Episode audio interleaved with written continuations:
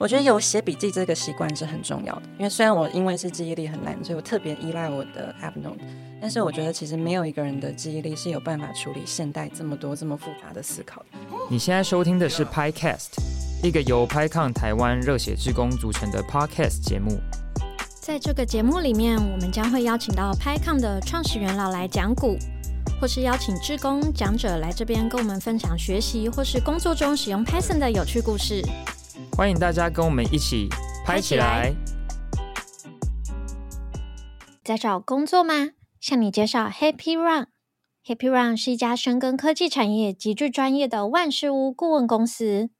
除了了解工程师的城市语言，了解客户要解决的问题，Happy Run 最大的使命是让每一个求职者能够快乐的跑向人生的下一个职涯。除了人才媒合之外，也提供职业顾问服务。因为 Happy Run 在乎的不只是你的工作，更在乎你的工作有没有让你快乐。因为大家都知道，没有快乐就没办法走得更好。快去找 Happy Run 的顾问聊聊你想的工作是什么吧！你会发现，寻找工作竟是如此快乐、简单的一件事情。Happy Run 带你 Happy Run to your next career。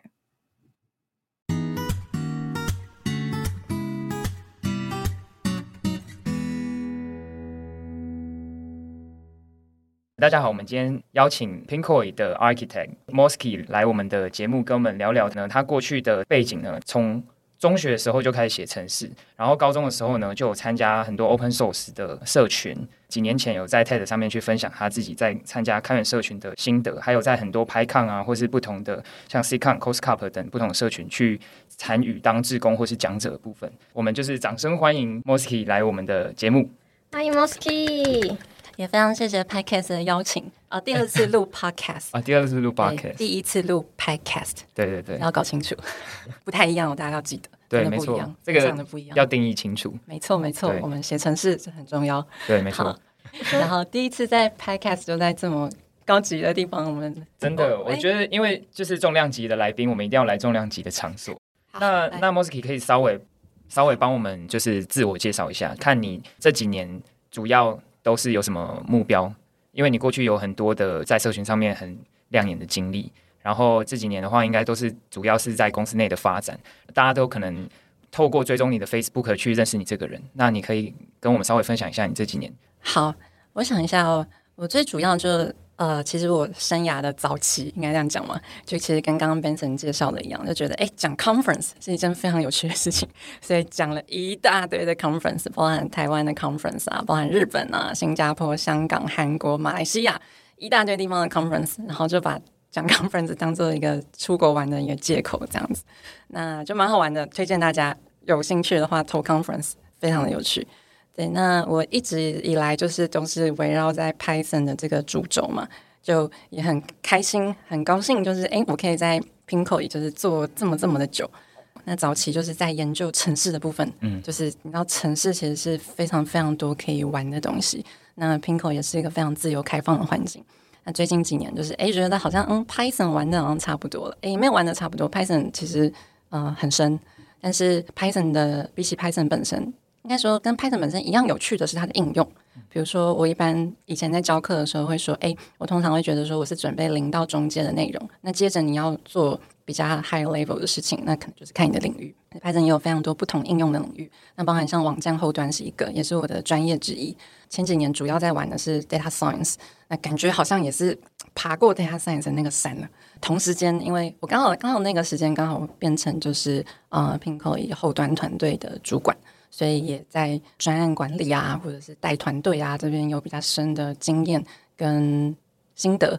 那今年，今年我的栽培会的 title 变成所谓的 architect，嗯，我也是走马上任。对，呃，所以这这大概就是关于我。所以我我其实说起来还是蛮有趣的，就是从反正真的非常城市都在研究 computer science 的东西，data science、project management，呃，一般的团队的管理或者说团队的经营。然后到现在也有在分享写写一些文章，我做一些分享，比较 old school 一点的分享。哦，所以哦，Benson 也问我要宣传什么，我要宣传，趁机宣传一下，没错，植入一下。虽然没有付钱，没有付钱还可以夜配最爽。好，Anyway，好，就是最重要的就是，其实我有在写 Medium，也是就是觉得哦，因为最近终于比较嗯没有真的这么忙了，就有时间把一些心得跟技巧写出来。那包含像是 OKR 的技巧啊，开会的技巧啊，啊，专案管理的技巧啊。那以后应该会陆续会写更多。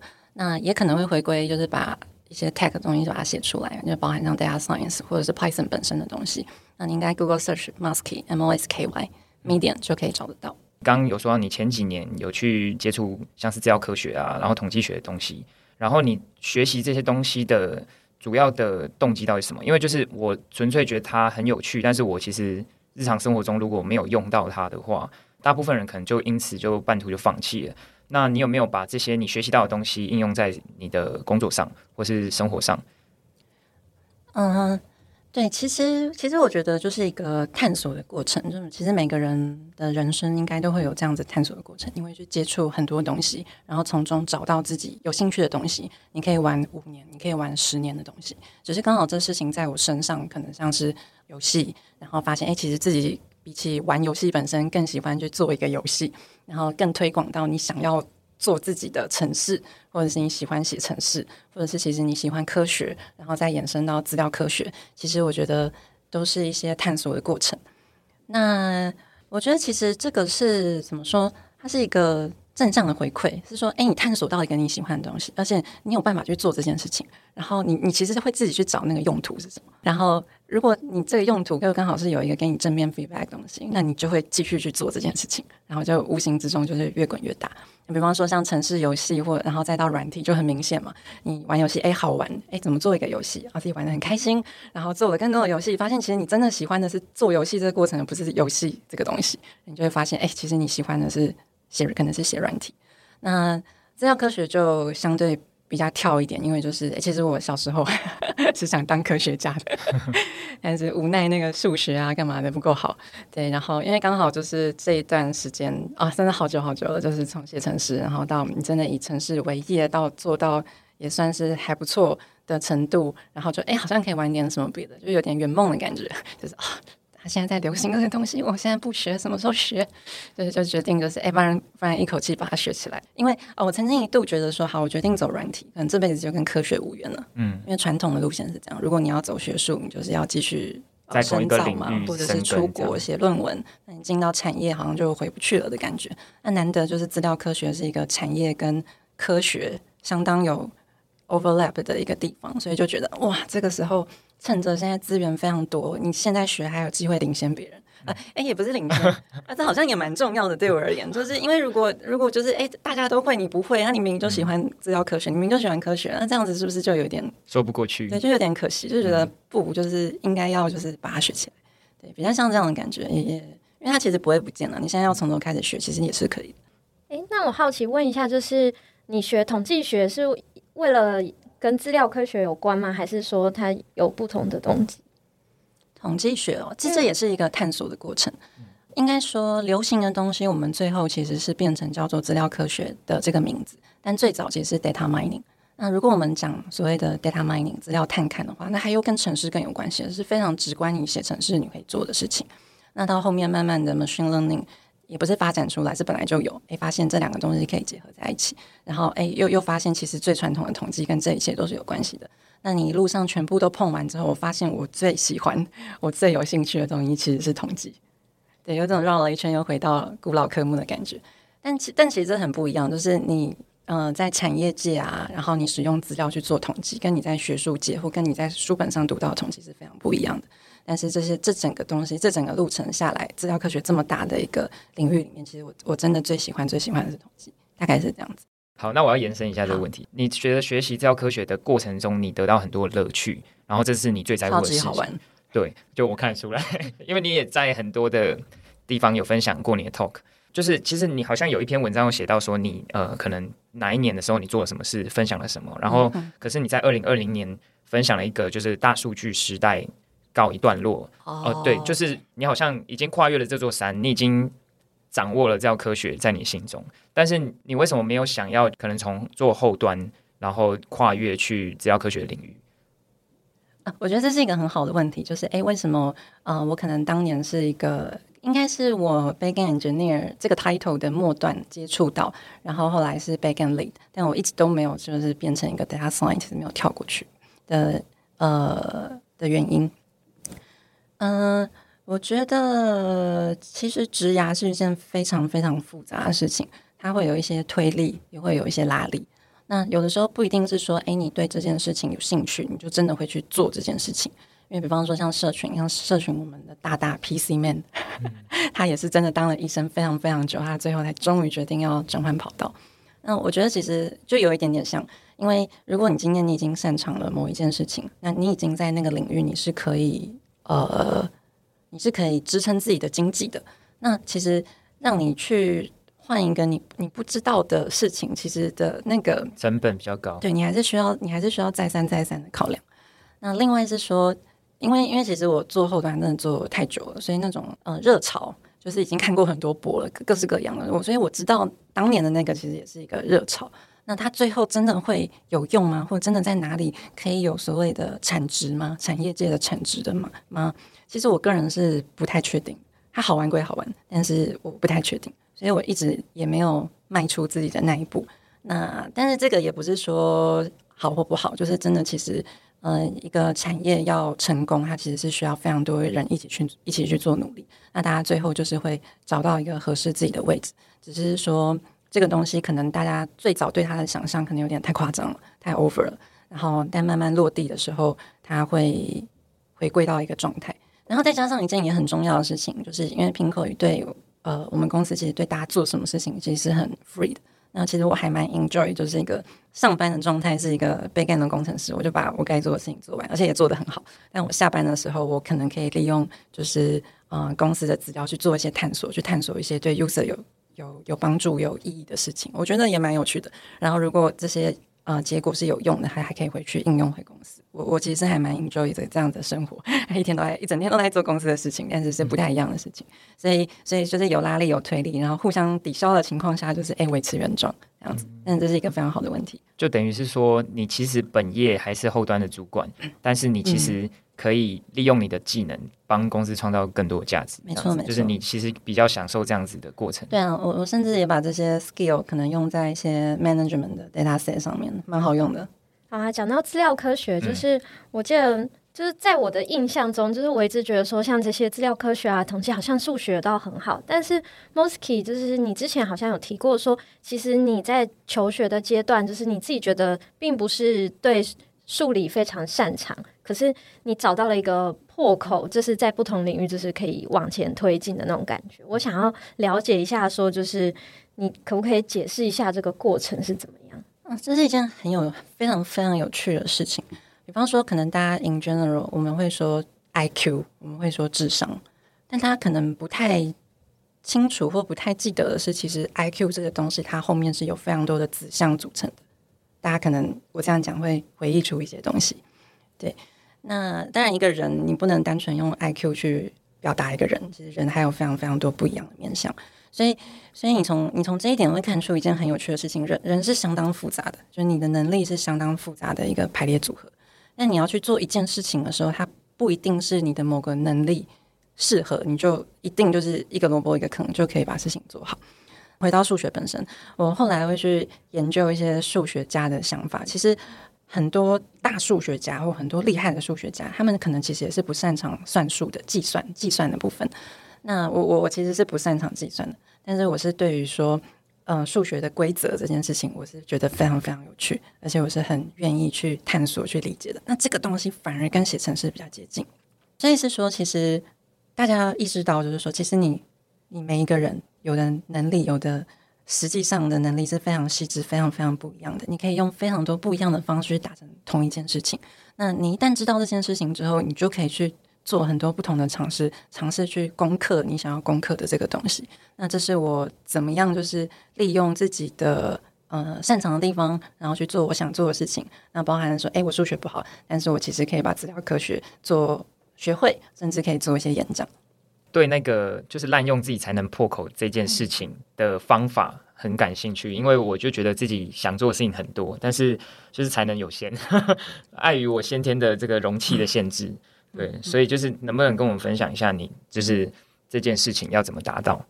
我我也我也蛮常这样觉得。嗯呃，我我自己的方法是这样子，其实就是，呃，你要先了解自己擅长什么，自己缺少什么。那如果你真心很想做一件事情，那我要怎么去弥补它？就是弥补你不擅长。比方说，像对于写程式来说，好了，我有一点是非常非常非常非常吃亏的，就是我的记忆力神差。我记忆力真的非常非常非常无敌的破烂。但是我知道写程式根本你不需要记忆力好，你 always 可以 Google。你知道怎么找就可以了。对对，所以我都会就是我会去刻意记得说，哎，我要怎么去找这个东西。那我会刻意去写笔记，我会刻意去做很多的事情来弥补我记忆力不好的这一点。那当你有一个辅助的方式的时候，诶，它就不对你构成影响，或是你用你的方法，但你就还是可以会写程式这件事情。这有点像是，诶，不是每个人视力都很好，对吧？但大家会戴眼镜，其实就是这样。就是说，好，你今天你对这个目标写成是这个目标是你的职业，你想做的事情，那你盘点自己的能力，你觉得，诶，这个是好像是我缺乏的，那你可以去看说别人是怎么弥补的，别人有什么方法，或者是你自己想到什么方法去克服它，你就可以克服它。好。那更具体的是，我其实还蛮推荐，就是你可以去做一个比较正式的，可能是智商的测验。那它会非常有趣，因为如果哦，你不要说小时候学校我们大家都做过，但你那个详细的记录都不见了。但其实你可以去做一下，然后你可以有一个完整的记录。我从上面学到非常多关于我自己的事情。对，这是非常非常有意思的事情，你就会知道哦，原来就是这些能力都是不一样的，你就会更清楚知道说哦，我我擅长，我应该是擅长这件事情，不擅长这件事情，那我可以怎么去弥补？那当然我，我做已经是非常后面的事情了，就以前隐约知道自己的长处跟短处，但我在做，因为意外啦，做了之后就是哎，就是又又更清楚自己这个容器的那个优缺点。我也蛮常就是觉得哇，好可惜哦，如果智商高一点，智商高一点多方便了，对吧？对呀，真的，对呀。可是我们就是没有办法越过这些限制嘛。但是就是，其实你分享的这一段应该是说，呃，我们应该要尝试的去弥补，想办法弥补我们自己的这些不足，这样子。其实我觉得比起弥补，更重要的是你要找到说你这个人的热情，你这辈子想做的事情到底那个目标是什么东西。你有一个足够大的动力的时候，你才会有更多的动力去做弥补这件事情。因为其实更多的人啊，其实更多的人是说，好，我刚好我。可能我我适合当工程师，那他也没有特别想要去弥补任何东西，然后他就当一个工程师。其实其实这样也没有不好，嗯，只是说我相信，如果大家会特别来听 Podcast，我相信你应该是有一些目标，你有一些地方想去，好好把这个目标弄清楚，然后就往那个目标去冲。你不用担心你缺什么，我这边就告诉你，我就是数学很烂，我就是记忆力不好，但我可以，为什么你不行？对吧？嗯讲到就是弥补记忆力不好这件事情，就是我有看到说你很常会做笔记，然后你好像有一套自己特别的笔记术。那不知道你可不可以跟我们分享一下？就是现在有各种各式各样笔记书，然后也有各种不同的笔记软体，就是但你好像一直都是用 Evernote。对啊，我也觉得真的是很神奇，就是 我这人可能就念旧。其实我也是考虑过要不要跳槽，尤其是 Evernote，尤其是大家都在跳槽的时候，真的很想跟大家一起跳。我其实蛮推荐用 Notion 的。对。对我我真的非常认真考虑过，我的我我现在记不起来，因为记忆力不好。还是开个笔记。我我我我没有把它写下来，我有把各各式各样的存起来。我应该评估过六七套。对对对，最后还是 Evernote。对，但是呃，当然我用 Evernote 有 Evernote 的原因啦，就是其实我个人啊，我是很喜欢在各各式各样的时间思考的一个人，所以我会很喜欢就是就把东西记下来，或者是看一下。刚好记忆力不好嘛，就是会想要看一下说，哎，我之前想到哪里，我之前的小结。也是什么？所以我会很需要，就是呃，一个东西它在各个地方它的呈现是一样的，然后我随时随地都可以编辑它。那必须说，这么这么多的笔记 App，还是 Evernote 在这一点上做的最好。对，那对啊，其实我觉得大家只要你有写笔记，你最后你都会有一套自己的方法，就倒也没有说谁的方法最好，谁的方法烂之类的，倒倒没有。但我觉得。其实对我来说，笔记的重点是我可以取回它，我可以取回我的记忆。所以对我来说，嗯，第一个最关键的事情是说我能不能搜寻回这个笔记。所以我通常会特别就是标题，我会稍微设计一下，我会思考自己我之后会怎么搜寻这件事情。那我会打上 tag，那可能就是相关的题目，我会打上一样的 tag，那就方便我想，比方说像我前阵子在呃研究那个那个。呃音韵学嘛，那有像 IPA 或者是 NOAD 之类的东西，我会打上同个 tag，那我就就放哦，原来我之前写过这么多笔记，我甚至会忘记我写过，因为太多了。呃，也应该说记忆力不好了，对，然后你就这样搜寻，然后就比较就很方便，所以我觉得有一个我的关键，嗯，跟一个新的就是你要可以搜寻回来。啊，我觉得有写笔记这个习惯是很重要的，因为虽然我因为是记忆力很烂，所以我特别依赖我的 App Note，但是我觉得其实没有一个人的记忆力是有办法处理现代这么多这么复杂的思考的，所以你真的需要写笔记，请你请你写笔记，但是但是到底要用什么工具，要怎么写，这这倒我觉得还好，你就就写。那我我自己比较有趣的是，也是因为用 Evernote 被迫养成的嘛，就因为 Evernote 它其实并没有太 fancy 的功能，可能就是 bullet list 啊，大不了有个 table 啊这样子。对，那我我自己就是这是从这是学资料科学的时候的一个概念。比方说，大家现在想象是 podcast 没办法给大家看图片，你想象一个心智图，有吗？你脑中一个心智图，有浮现了，浮现了，太好太好。那其实心智图它的概念就是说，它分出去的东西会去 support 它本来的那个最大那个东西。好，那你现在想到这个，然后你慢慢把它变形，变成一个那个那个那个 bullet list 的形状，你会发现是一样的东西。哦，就是有大标跟对指标。Podcast 我们分支出去嘛，第一集、第二集、第三集、第四集，它其实跟那个 list 有没有是一模一样的东西？它只是用不一样的形式在呈现而已。那你掌握到这件事情之后，你就会发现其实有非常非常多的东西，你都可以用。其实你用 list 的形式，你就有办法去做表达了。然后 list 再加上一项东西，就会变得就是有一点所向无敌，就是一个运算符号。好，这样讲比较抽象。我继续从心智图的例子来讲，心智图是一个大家非常爱用的一个东西。那有另外一个大家比较不常听到，但是也很好用的，叫做 argument map。可能有人听过，可能没有人，可能有人没有听过。它主要就是说，呃，一个论点，那我有支持它，我有反对它，那他就用有点，它不是用心智，它比较像树状的方式去做一个呈现，去做一个表达。那我我自己最常用的就是那个 list 嘛，那它的 sub sub item 可能是有一个正号，一个负号来表示说是支持这个论点，或者是反对这个论点。那你用这个方式，你就可以非常非常有效率的去自己跟自己做辩论。而且你不会忘记，你可以一下正方，一下反方，一下正正方，一下反反方。你可以反对反反对自己支持的论点，然后支持自己反对的论点，非常有趣，非常好玩。你可以自己在纸上跟自己打架。那它是一个，我觉得如果你要用真正的 argument map，你其实用起来会有点费力，因为它的工具，因为你就需要学习嘛，额外的成本。可是你用你用任何的软体，你都可以有 bullet list，你都可以用这样的形式来做思考，非常的有效，非常的好玩。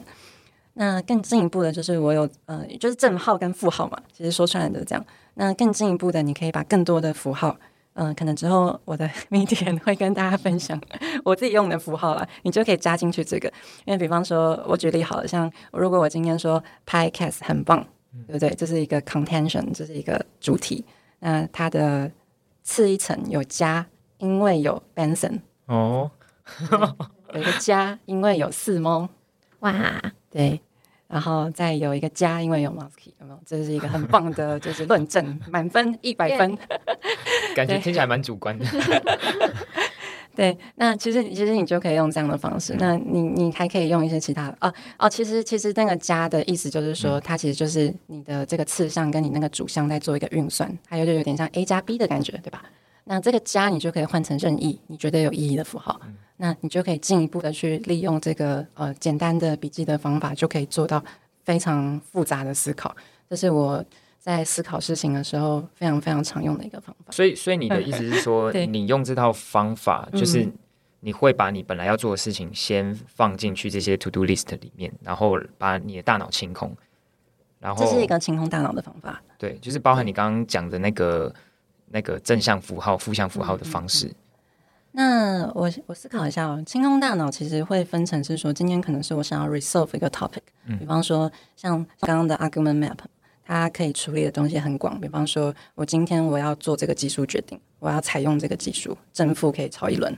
比方说我今天想要离职，正负也可以吵一轮，对吧？其实也是一样，我我要不要跳槽当 data scientist，正负可以吵一轮，这是一个清空大脑的方法。那当然，另外一种我们就是比较类似代办清单的形式。那代办清单这种东西的话，我就会跳脱 Evernote 本身了，就会跳脱写笔记本身。我其实自己会从三个呃不同的 layer 来定自己的方向。那也也可以刚好就接续着分享一下。我之前有一篇文章是让一天变成了四十八个。四十八小时，我之对对，我之前有一篇文文章是让一天变成四十八小时的方法嘛，我忘了标题是什么，感觉很像是魔法，差不多是这样。四十八，四十八，我都把它简称叫四八。四八有我有看到你的文章，二十四标题四十八这样。哎，对，没错。其实这就是一个 Q，让你可以回想有这个东西，因为记忆力真的不好。哎，被发现了，对我自己在脑中就是就会把它化简成四八。Anyway，好，就是四八那一篇有介绍了一些我当年了，就是那时候应该那两两三年的一个精华。那后面有一些删删减减。那我后来觉得今天特别想跟大家分享，就是有有三个层次不一样的方法。那像第一个是 OKR，那第二个是呃 Weekly Milestone，那第三个是 Mario Block。对，那我分别大概分享一下好了。嗯，我觉得 OKR 就是你做季度的规划很好用，你好好把它用好。我的文章 有教大家怎么样把它用好。哎，嗯，对。那我觉得最大的诀窍就是在说，OK 啊，提供本它提供了一个很棒的框架，让你去思考你的目标，然后再加上一些实用的小诀窍，你就可以维持自己在正轨啊，维持在你要去的方向。那即使没有，你也可以稍微做调整，就是它是一个非常好的一个季度的框架。那你每周当然可以去 review 一下。那我刚刚说 weekly milestone 其实是我自己带专案衍生出来的一个方法。那因为因为比方说你写一个软体嘛，就是有无无限的 to do 要去做，但你不太可能去当事情太多的时候，你就没有办法去呃管理这些事情。所以你最好把它呃有 higher 有 higher level 一点的抽象。那我觉得最棒的的一个大概的单位大概就是每周。那这个我可能，这个我个人的习惯是用 Asana 了，但是我觉得就没有差，就是你要用 App Note 也可以，你要用任何工具也可以，它其实就只是你每周会去做追踪，那你确实要完成的一件一些事情，那你就可以利用就是呃每周的呃呃 planning 跟 review，然后去检视自己有没有达到这些目标，呃有没有做到这些事情，那再有一个 OK 啊帮你 align 整个的方向。那我刚刚讲到 review 跟 planning 嘛，那如果因为你自己个人的话，你不用用那么 fancy 的方法。那如果你对专业管理有兴趣的话，我另外一篇文章就是在讲呃 mini squad，你可以参考看看。那你在每一周去做事情的推进的时候，就刚好有时候最近正在做的专案就是在做的事情，那就有在更仔细的一个 support 你去完成每周目标的一个方法，叫做 Mario Blocks。那我自己这这就是我自己发明，哎，其实好像后面两个都是我自己发明的，只是前面两个还蛮可以理解，后面这就比较复杂了。好，那这是我自己发明的一个有趣的说法，因为我觉得其实如果你在做任何事情的时候，你可以跟像在打马里欧，为什么大家喜欢玩马里欧？就是因为你是做那个方块，它一直给你一个一些 feedback 嘛，你一直有一个前进的一个动力，所以你就会想要去把这个游戏破掉。其实我觉得游游戏就是这样，很多优秀的游戏的设计其实就是这样，它就是有一个让你继续前进的一个动力。所以，虽然你每周的目标是那样子，可是你可以把这个东西变成一百个不一样的事情啊！就一直打勾，一直打勾，一直打勾，一直打勾，自己就很开心。所以，就是我的这个方法其实也蛮简单的。你就是把可能你每周你要做这件事情嘛，你就把它变成很细的事情。就说好，我今天可能我最近真的是有要要联系窗口嘛，这个你就可以写一个，还有给你回复，你也可以写一个。啊，你就 OK，打勾打勾打勾，就这种事情有在进展的感觉啊。当然，Final 零要完成你的每周的目标，只是因为这个 Mario Block 是 for 你自己的，你只要自己开心就好了。那如果是呃，像其实我们真的人在做事或在思考的时候，也也蛮长。你实际上写了这件事情，但你做的事情其实有点微妙的不同。那有一些呃完美主义者就会觉得不行，自己好像失去轨道，没有关系。对，会耶。因为因为其实我好像我好像一两年前就有看过马里欧方块的文章。然后其实我自己也也是喜欢把那个事项写下来，但是有时候会写太细啊，不然就是有时候写太大，然后就会变成说啊，我这这项我到底做完了还是没做完？我其实有时候会有点难分辨，直接把它改成你做完的事情哦。就比方说，你本来是想说，你今天我本来哦我要写三篇文章，一二三，结果你打了三个游戏。或者是你吃了三包零食，你就直接把它吃了三包零食，很棒，你超棒。就是我今天，我今天还是有点进度，只是不太一样。对对，没有关系。就是我我想表达，就是说，哎，这 Mario Block 的重点并不是在就是督促你完成目标，而是给你一个前进的动力。对我有时候真就是真的很那个时候，我我甚至会把一些无聊的事情写上去，就是要要洗澡、要吃饭。然后想，那我我自己的经验啦，是我大概工作，如果工作时间八个小时的话，我大概会给自己大概二到八个东西去勾。那多少个是取决于说，如果我会开始做，然后我就很有动力继续做，我就不管了。它的重点就是给你动力。那如果我觉得很没有动力，我就多多放几个。对，然后我通常我会哦，这可能是更新版的，跟那个文章不太一样。但我之后应该更稳定之后，我应该把它写成这样，就是一个四十八个更新版。所以我会把它按照呃日期做做分类。我可能会写一个什么小于等于，比方说，如果以工作来说是二月二十五号嘛，这个礼拜五，那就把这个礼拜五之前要做的，就是放在这个区块下，或者甚至很多天，然后就让自己就有种，有一种前进的感觉。那还有很重要就是。你绝对是可以去编辑它的，你就把你真的做完的事情写下去，然后打勾。嗯，但是还是要跟目标有相关。我觉得其实还好，还好，应该是给你动力的。我这个礼拜想减肥，我结果我吃了三包品客，很棒，打勾，吃饱才有动力减肥。你们这是大家自己斟酌。那有一些微妙的小技巧，我再多多补充一下。我我自己还蛮喜欢，就是在完成之后，后面会用方挂号。如果二月二十四号完成，我就会写一个二月，然后二月二十四号这样子。那然后再给自己一点时间，就是欣赏自己的这个宏伟的一个结果。虽然可能都在吃零食，对对对，虽然可能跟目标都没有真的这么有关系，但你会觉得哦，原来我做了这么多事情。那这个除了给你动力以外，还有一个很棒的功能是说，它大概它在必要的时候可以帮你回顾，说哦，原来这事情如此的复杂。因为我自己的经验也是，有时候很多软体的专应该都觉得蛮简单。我是 Musky，怎么可能？怎么可能会我不会的东西？怎么可能说要做超过三天呢？要做三个月？对，就是这个预估有点差。不要啦，开玩笑。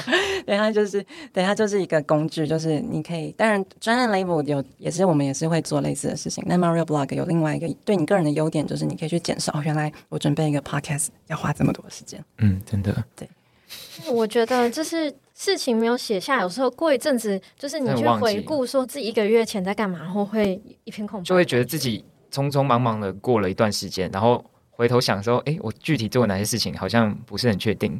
你只要用了 Mario Blocks，你就不会这样觉得，我回去人生很充实。我回去一定会拜读那那个文章，还在我脑袋里怎么办？赶快写下来。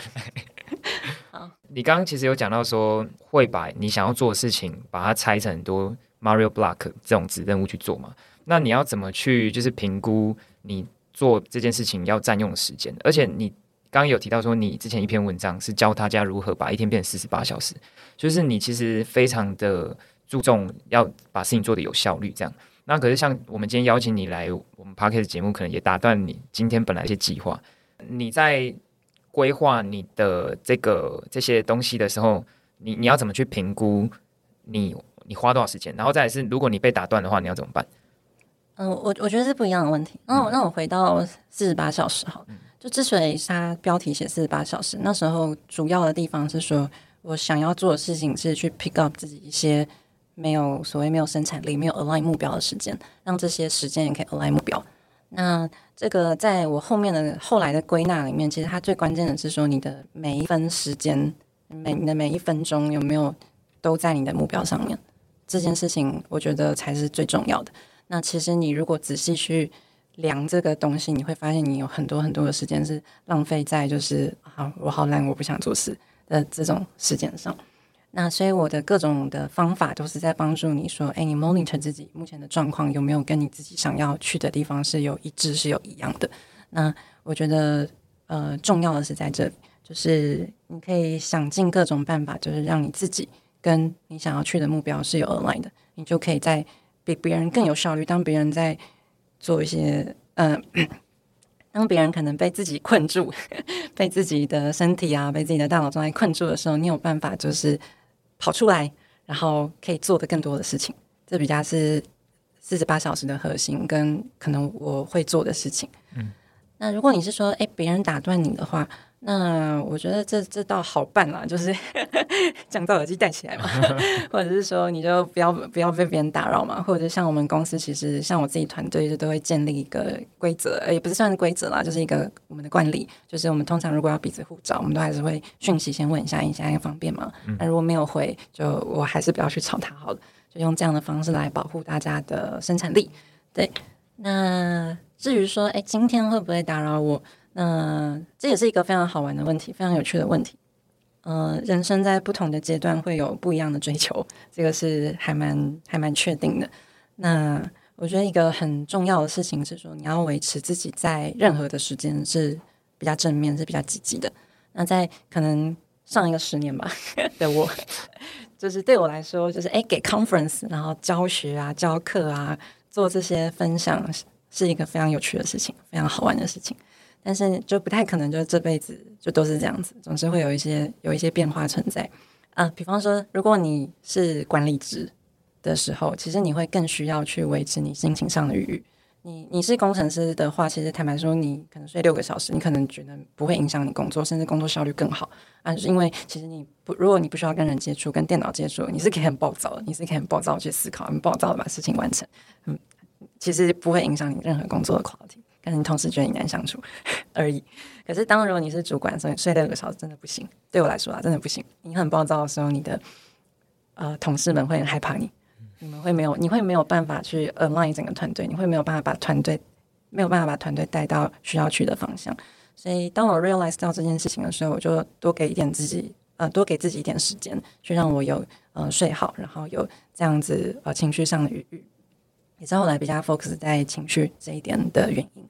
那当然，如果你有一些需要陪伴的人啊，有一些家人啊，那你也是需要有花时间在他们身上。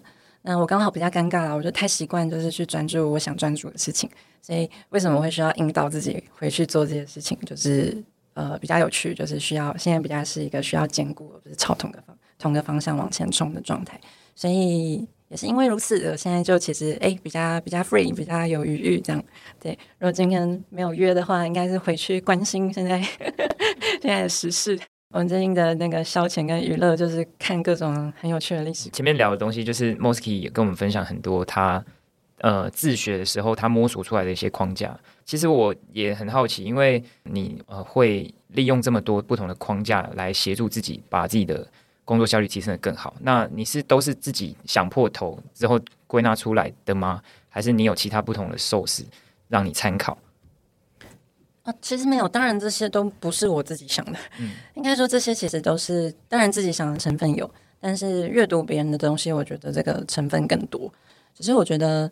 呃，我不太确定上个十年跟这个十年会不会一样。以我来说，可能是 Facebook，那你就要自己去确认说，哎，你 Facebook 你的 feed 是提供你有意义、对你有帮助、对你来说有营养的资讯。那我觉得跟大家写文章的概念比较不一样的是，我会很执着于去找出它背后就是有用的那个原原理跟那个道理是什么，然后再从那个有真正有用的地方再重新构筑一套适合我的。